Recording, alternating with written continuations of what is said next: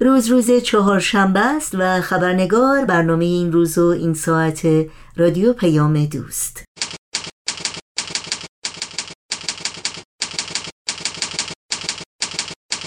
خبرنگار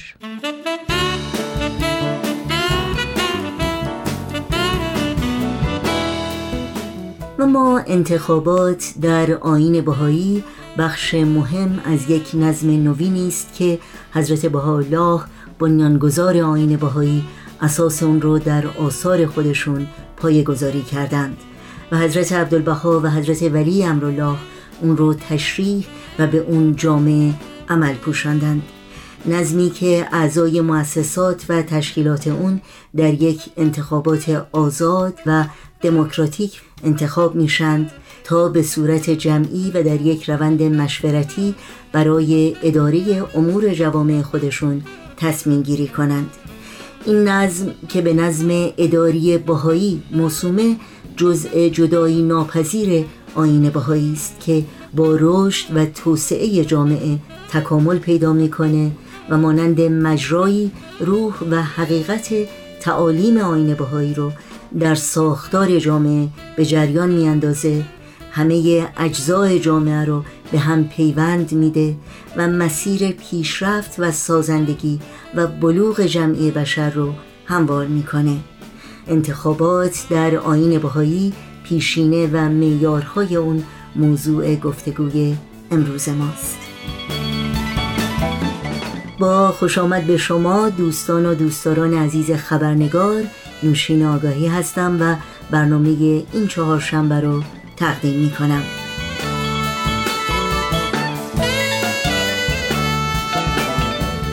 در خبرنگار امروز گفتگویی داریم با خانم سوزان احمدی هنسن استاد تعلیم و تربیت معلم و فعال اجتماعی در مورد انتخابات در آین باهایی با ما همراه بمونید تا لحظاتی دیگر با هم به خانم سوزان احمدی هنسن خوش آمد میگیم و گفتگوی این خبرنگار رو آغاز می‌کنیم.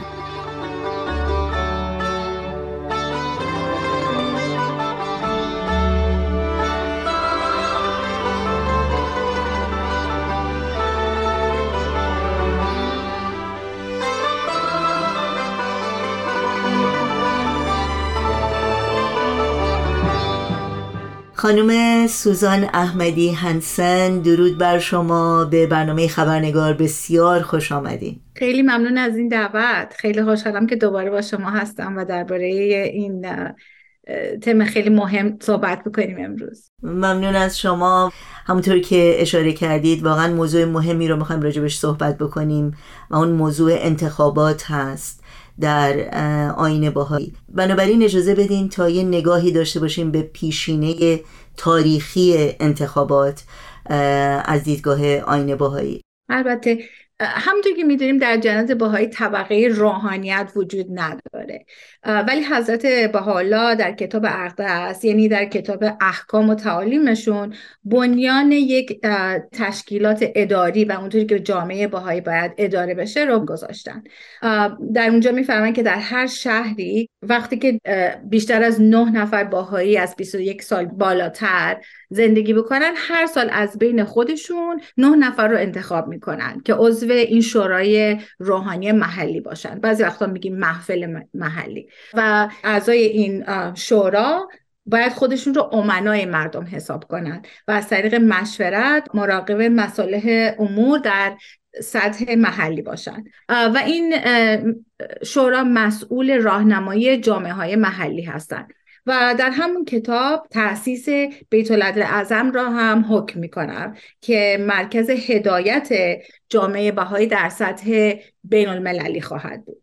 حضرت عبدالبها بعدا به عنوان جانشین و به عنوان مرکز عهد و میثاق حضرت بهاءالله. کسی که جانشین ایشون بودن یک شورای ملی رو به این طرح اضافه می‌کنن که در هر کشوری این شورا انتخاب میشه اونم هر سال انتخاب میشه. و برای همینه که امروز در سطح محلی شوراهای محلی داریم در سطح ملی و کشوری شوراهای ملی یا محافل ملی داریم و در سطح بین المللی بیت اعظم هستن که مسئول هدایت جامعه باهایی هستن. به نظر من نظم اداری یا تشکیلات اداری در دیانت باهایی روحانیت در عمله. به, به که در کتاب عقد است همونطوری که درباره روزه و نماز و محبت و اتحاد صحبت کردن در همون جا اساس نظم اداری هم در همون کتاب گذاشتم. این مسئله خیلی مهمه که شرکت در انتخابات جزو رشد روحانی ما هم هست موازین و معیارهایی که در انتخابات باهایی مورد توجه قرار می‌گیره و اعمال میشه چه هستند؟ وقتی درباره انتخابات انتخابات باهایی صحبت می‌کنیم باید در حقیقت هرچی که راجع به انتخابات و رأی دادن در دنیای مدرن می‌شناسیم رو فراموش بکنیم. برای اینکه این واقعا یک الگوی تازه‌ایه که حضرت بهاءالله برای ما آوردن. در انتخابات باهایی همونطوری که گفتیم از سطح محلی شروع میشه. این افراد از طریق یک رأی محرمانه انتخاب میشن و هیچ کس خودش و کسی دیگری رو نمی‌تونه کاندید بکنه. کمپین و پروپاگاندا اصلا وجود نداره. و هر کسی خودش با دعا و مناجات و فکر کردن به کسایی رأی میده که از طریق اعمال و اخلاق خودشون نشون دادن که خادم جامعه هستن. حتی زن و شوهرم با هم مشورت نمی‌کنن و از رأی همدیگه خبر ندارن.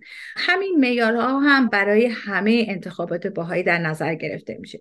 برای انتخابات محفل ملی یا شورای ملی هر کشوری تقسیم میشه به محدوده های جغرافیایی و هر کدوم اینا به نسبت جمعیتشون جمعیت باهاییشون یه تعداد نماینده بهشون تعلق می‌گیره. باهاییان این محدوده معمولا توی اکتبر دور هم جمع میشن.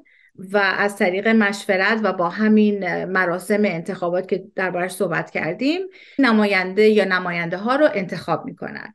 و این نماینده ها هر سال در ایام رزوان دور هم جمع میشن و در یک کانونشن ملی نه نفر اعضای محفل ملی رو یا شورای ملی اون کشور رو انتخاب می‌کنن. و هر پنج سال اعضای محافل ملی یا این شوراهای ملی در کانونشن بین المللی شرکت می‌کنند و در اونجا اعضای بیت العدل اعظم رو انتخاب می‌کنند. امسال یکی از اون سالهایی است که بیت العدل اعظم انتخاب میشن و به این دلیل انتخاب محفل ملی یک کمی دیرتر خواهد بود. ولی معمولا محافل یا شوراهای محلی و ملی در روز اول عید رزوان انتخاب میشن. خیلی ممنون. در مورد وظایف مؤسسات باهایی و تشکیلات باهایی از شما بپرسم اگر لطف بکنید و در این مورد توضیحاتی رو بفرمایید. البته اول باید گفت که اعضای این محافل یا این شوراها هیچ مقام فردی خارج از جلسه ندارن.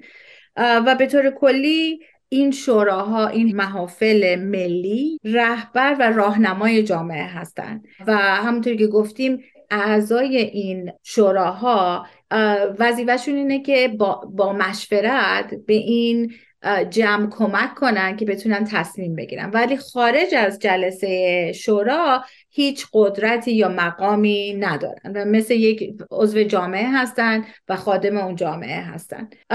درباره مسئولیت های این محافل ملی یا محلی مسئولیت ها شامل حفظ اتحاد جامعه تعلیم تربیت کودکان و جوانان گسترش پیام حضرت بهاءالله و کمک به فقرا به هر کسی که احتیاج به کمک داشته باشه و به طور کلی مسئولیتشون رهبری و حمایت و راهنمایی از جامعه هست. در سطح ملی همه این مسئولیت ها البته وضع بیشتری داره. شما در صحبتاتون به موضوع عهد و میثاق اشاره کردین. چه ارتباطی داره عهد و میثاق با انتخابات باهایی؟ عهد و میثاق به نظر من این رابطه که هر شخصی با دیانت باهایی با حضرت بهاءالله با حضرت عبدالبها داره و به عنوان یک قراردادیه یک تعهدیه که هر باهایی متعهده که تعالیم حضرت بهاءالله رو اجرا بکنه. و همونطور که گفتیم این نظم تشکیلات باهایی و چطوری این محافل انتخاب بشن چطوری در انتخابات یک شخص شرکت کنه چطوری خودشو آماده این انتخابات بکنه خودشو از تعصب آزاد بکنه چطوری در جامعه خادم باشه. اینا همه مسائل روحانی هست که ربط داره به این تعهد شخصی با تعالیم حضرت بهاءالله. یعنی وقتی از عهد و میثاق صحبت می‌کنیم راجع به این تعهد صحبت می‌کنیم که در سطح شخصی هست و کسی نمی‌تونه به کسی دیگه تحمیل بکنه و یا قضاوت بکنه. و برای همینه که انتخابات درسته به نظر یه چیز اداری و تشکیلاتی میاد ولی در قلبش اصول روحانی هست. برای اینکه وقتی یه کسی آماده میشه که در این انتخابات شرکت بکنه باید خودش رو از لحاظ روحانی آماده بکنه. خودش رو از تعصب آزاد بکنه. باید فکر کنه چه معیارهایی در نظرش هست وقتی که داره رأی میده. معیارهای مادی رو می‌ذاره کنار و به اشخاصی داره رأی میده که واقعا خادم جامعه هستن و با اعمالشون نشون دادن که خادمن صادقن و آماده این هستن که به جامعه خدمت بکنن با خلوص نیت. و بدون هیچ اشتیاق به مقام و پرستیژ و از این چیزا. خیلی ممنون.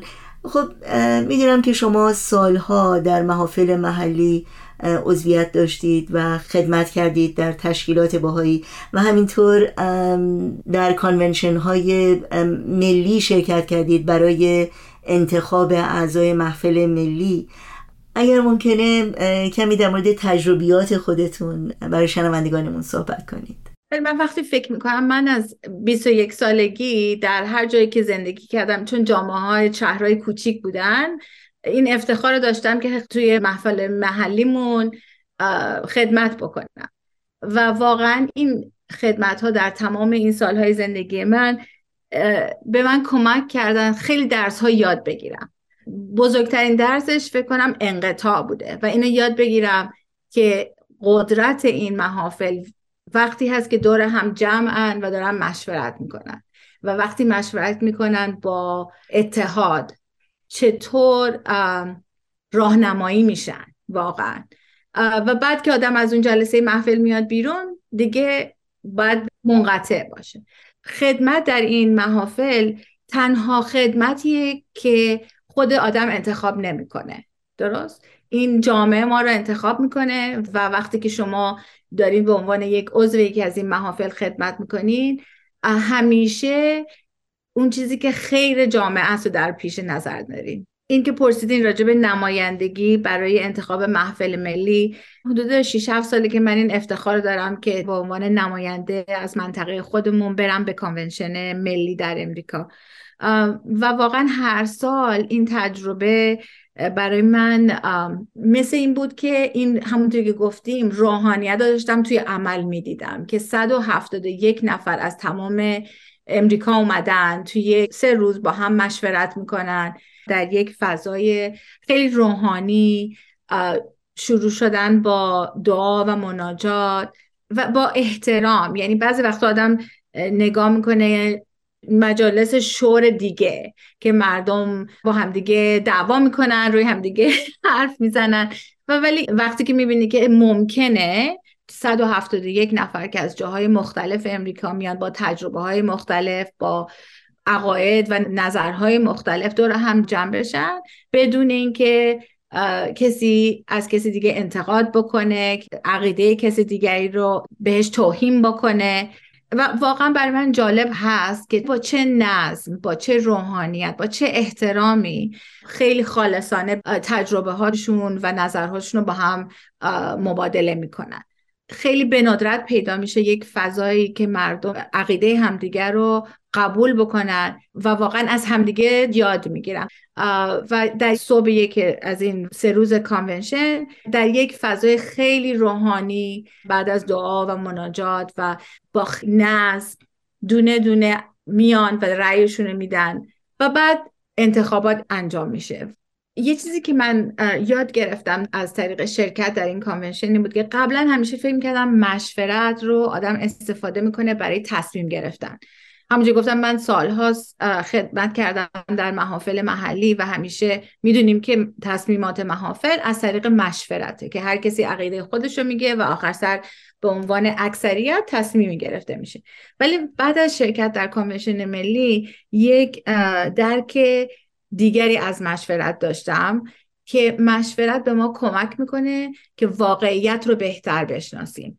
وقتی هر کسی تجربهات خودش و نظرهای خودش رو از دید خودش همینطوری که گفتم با خالصانه و صادقانه در میان می‌ذاره در آخر مشورت می‌بینیم که یک درک عمیقتری از واقعیت مطلب داریم. خیلی ممنونم خانم سوزان احمدی هنسن از وقتتون از صحبتهایی که درک بهتری رو از انتخابات باهایی برای ما فراهم کرد.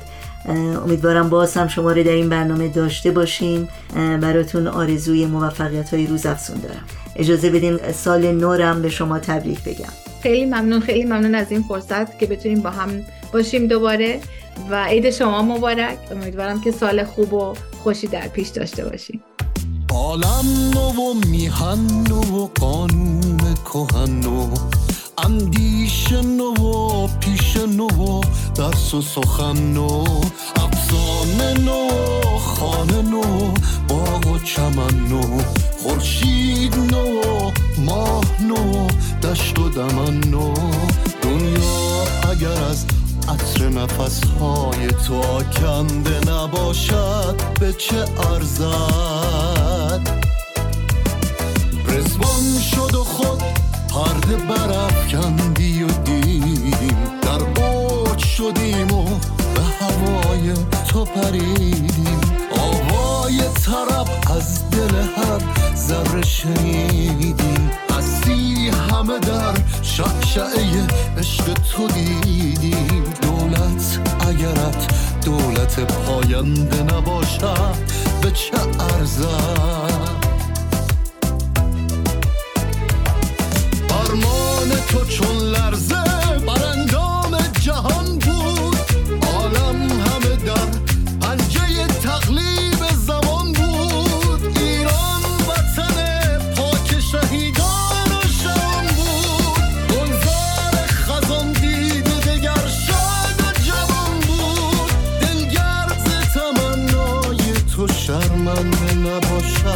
به چه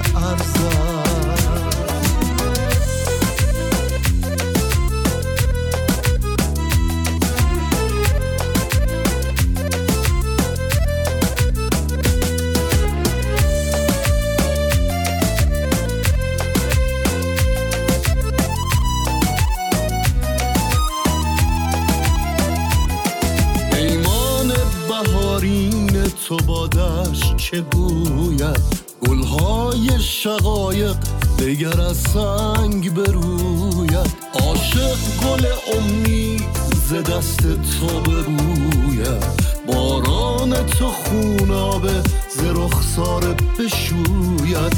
این غنچه اگر بر لب او خنده نباشد به چه ارزد؟ ما بنده آن پادشه بنده نوازیم بیگانه نخوانید که ما محرم رازیم. در اوج غروریم و در عین نیازیم. جز عشق تو بر عالی و دانی به چه نازیم این بنده اگر نام تو را بنده نباشد به چه ارزد؟